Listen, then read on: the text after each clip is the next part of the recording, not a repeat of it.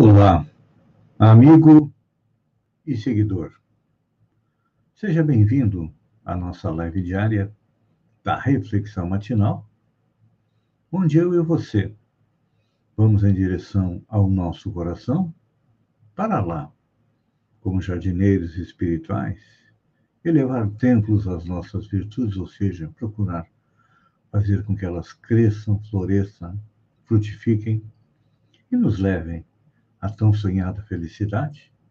E, ao mesmo tempo, ainda temos que combater dentro de nós os nossos vícios, os nossos defeitos, cavando masmorras a eles, porque também são causa de alguma coisa. E eles causam a nossa infelicidade, o nosso sofrimento, a nossa dor, se não nesta encarnação, mas também nas próximas, porque tudo aquilo que nós pensamos, tudo aquilo que nós agimos, nós jogamos para o universo e retorna para nós. As virtudes, as qualidades, retornam como bondade, como crescimento, como evolução. Já nossos vícios, nossos defeitos retornam para nós como sofrimento, como passar de novo pelo erro que cometemos para aprender a não agir mais desta maneira. Assim nós vamos em busca da felicidade. Só que muitas vezes nós a colocamos onde ela não está, principalmente nos dias de hoje. Nós estamos muito preocupados com o nosso material, não deixamos de ter razão, porque a economia do Brasil e do mundo passa por inúmeras dificuldades, mas também temos que nos preocupar com o nosso lado espiritual. Então hoje, nesta manhã fria de sexta-feira, em que os termômetros marcam dez graus centígrados, vamos aquecer o nosso coração. De que maneira? Procurando compreender um pouco melhor as leis que regem o universo, para que possamos é, segui-las, caminhando em direção da felicidade.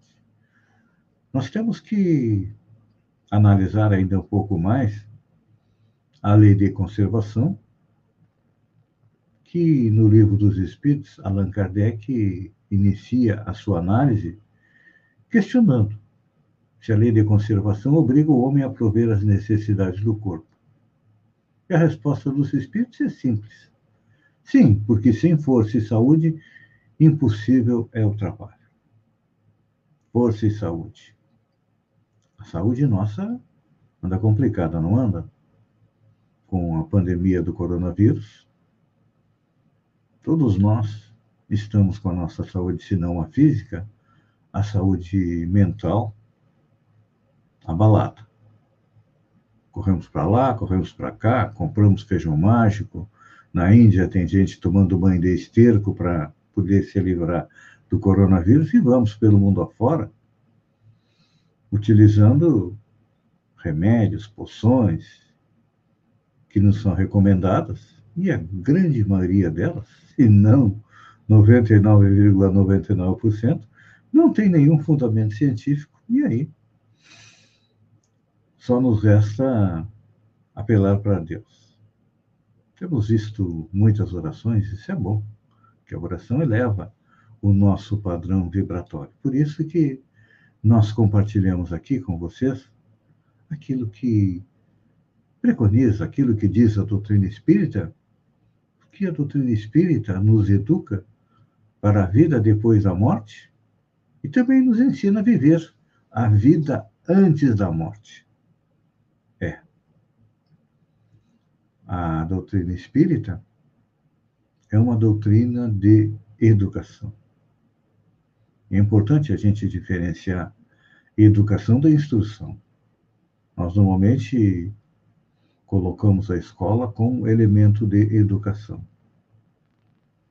Mas a escola é basicamente um local onde você vai em busca de instruções. A escola é como se fosse o, aquele manual que acompanha um eletrodoméstico, para você é, lê-lo e aprender a usar ele da maneira é, correta. A escola nos dá a instrução para quê? Para que a gente possa ser um bom profissional. É claro que a, a escola também educa, mas na verdadeira educação, segundo Allan Kardec, é a arte de formar caracteres. O que, que é isso? Vamos esmiuçar isso. Somos um espírito, que é o elemento inteligente do universo. Somos eternos, ou seja, Deus nos cria há milhões, há bilhões de anos atrás e nos dá a eternidade para evoluirmos, para irmos em busca da tão sonhada felicidade. E para que isso aconteça, como eu já disse, nós precisamos trabalhar para manter a nossa saúde do corpo e a saúde do espírito. Então, a educação é o quê? É transformar este homem velho, que tem ainda muitos vícios, muitos defeitos, que é uma herança nossa quando estagiamos no mundo animal, porque como princípio espiritual, já estivemos no reino mineral, no reino vegetal. Em cada reino vamos adquirindo um pouco mais de experiência. Passamos pelo reino animal, onde começamos a conquistar a inteligência. E finalmente chegamos agora no reino nominal, onde adquirimos o livre-arbítrio, ou seja, a capacidade de decidir o que fazer. É claro que muitas das nossas decisões são instintivas, porque enquanto no reino animal, nós tínhamos que simplesmente satisfazer as nossas necessidades básicas. Chegando no reino hominal, são acrescidas outras necessidades de amor, de carinho, de, enfim, de reconhecimento. Só que nós ainda agimos de forma muito egoísta, e isso acaba trazendo para nós a necessidade de educar o nosso espírito. Para o quê? Para o cumprimento das leis divinas. Então, essa é uma das funções da doutrina espírita, que é nos esclarecer a respeito da vida, da morte, do sofrimento, da felicidade, porque Allan Kardec é, definiu a doutrina espírita como sendo a ciência que estuda a origem, o destino dos espíritos, bem como as suas relações com o mundo corporal. Ou seja, abrange todos os ramos de conhecimento, e à medida que a gente vai compreendendo isso, a gente percebe a interligação entre tudo que existe no universo. A interligação entre todas as ciências, inclusive a moral, que é a principal de todas. Então, à medida que vamos evoluindo, nós deixamos de ser alguém que pertence a um time de futebol, a um partido político, a uma raça, a uma religião, e começamos a compreender que todos nós somos irmãos, porque fomos criados pelo mesmo Pai, que é Deus, que não é mais um Pai. Agora a gente compreende Deus como sendo a inteligência suprema, a causa primária, que contém todo o universo dentro dele. E então nós vamos é, conquistando a tão sonhada felicidade a partir de quê? A partir do momento em que nós também auxiliamos os nossos irmãos a fazer sua evolução. Nesses momentos de pandemia de coronavírus, é importante o conhecimento da doutrina espírita, porque compreendemos que a vida não acaba com a morte, e que o sofrimento que nós estamos passando, como eu disse lá no início, pode ter duas causas: da vida atual, mas principalmente das nossas vidas anteriores, onde, quando a gente olha a história da humanidade, a gente percebe que todos nós fomos é, atores, se não principais, mas coadjuvantes em todos os fatos e atos da história da humanidade. Quando a gente olha a história, Tem coisas boas, tem coisas positivas, mas também tem coisas negativas. Então, hoje, estamos colhendo aquilo que nós plantamos no passado. E a pergunta que eu deixo para você é: o que, que você quer colher no futuro? Felicidade, alegria ou dor e sofrimento? Com certeza você vai dizer: eu quero colher felicidade, alegria. Então, plante isso no seu coração e no coração dos outros. Amigo e seguidor, obrigado por ter estado comigo nestes poucos minutos. Espero ter dado um ânimo para fazer desta sexta-feira, quem sabe, a melhor sexta-feira da sua vida. E até amanhã, no amanhecer, com mais uma reflexão matinal. Um beijo no coração e até lá, então.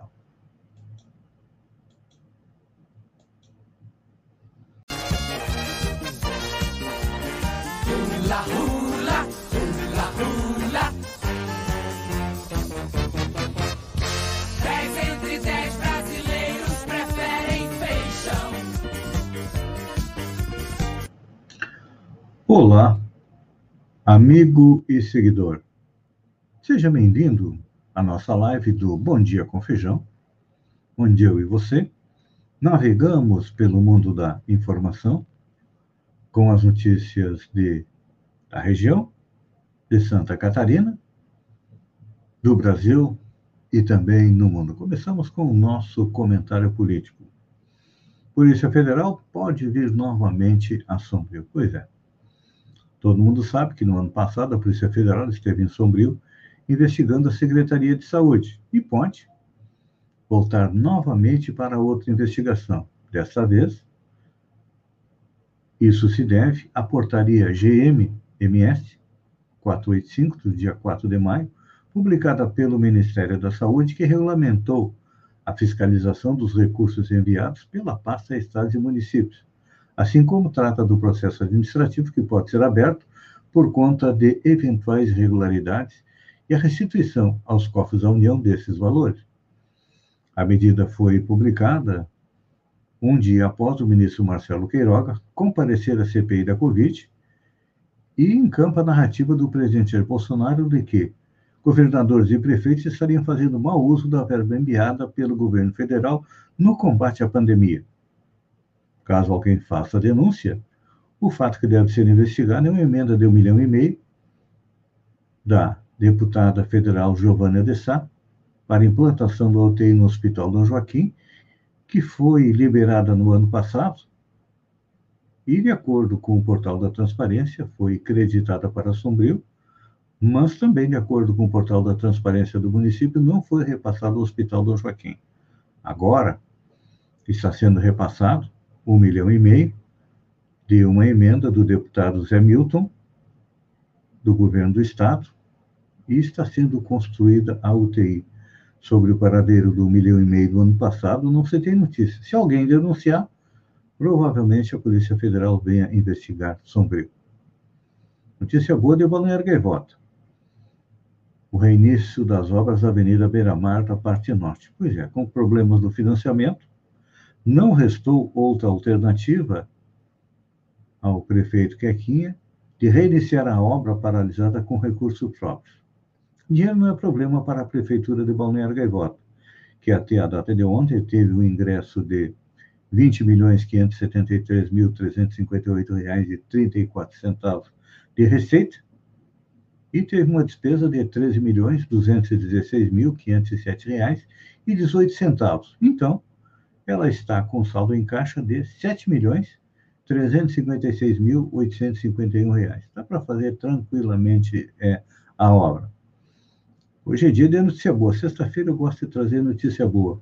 Governo de Santa Catarina autoriza a retomada de cirurgias eletivas nos hospitais. A Secretaria de Saúde publicou na noite desta quinta-feira a portaria que autoriza a retomada de parte dos hospitais das cirurgias eletivas, aquelas que são agendadas e não são de urgência ou emergência, de média ou de alta complexidade. A medida vale para unidades públicas, filantrópicas e privadas. Porém, os hospitais têm que cumprir alguns requisitos. Eles devem continuar o atendimento aos pacientes da Covid, respeitando os leitos reservados para a pandemia. Olha só o que, que aconteceu aqui perto, em Orleans. Ex-vereador é preso após ser flagrado dirigindo embriagado e tenta fugir roubando a viatura da polícia. É, um homem de quarenta e cinco anos foi preso em flagrante por embriaguez ao volante, em Orleans, em Santa Catarina, nesta quinta-feira, dia treze. Segundo a polícia, durante a abordagem, ele tentou fugir da viatura da P M.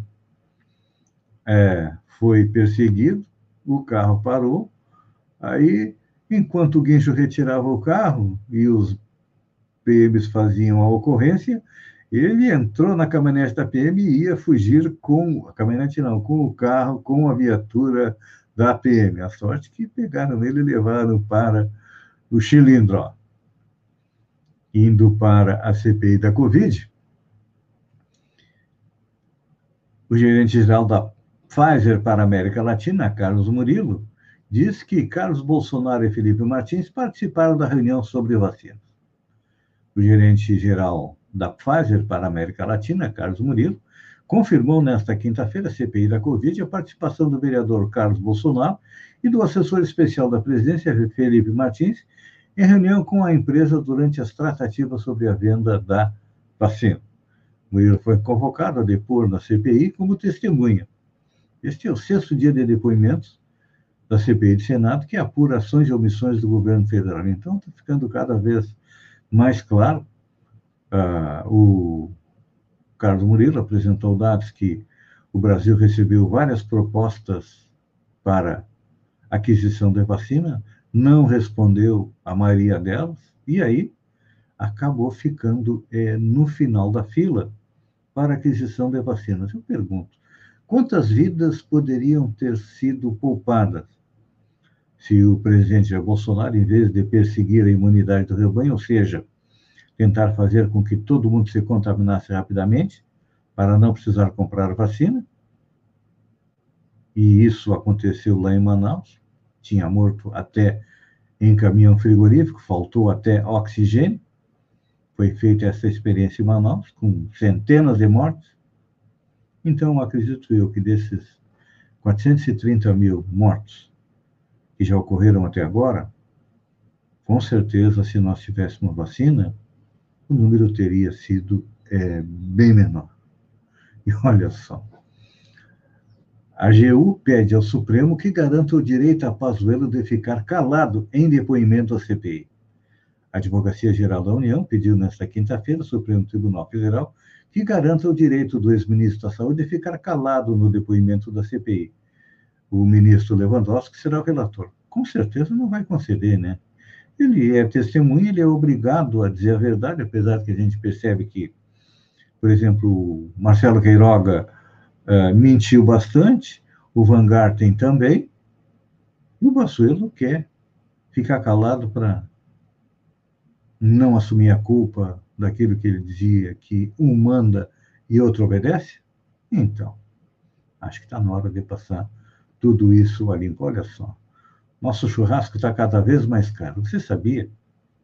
Esse, o churrasco é brincadeira, porque a gente sabe que a carne está cara e tem muita gente substituindo a proteína da carne pela proteína do ovo. Eu sempre digo brincando que no domingo vamos fazer um churrasco de ovo.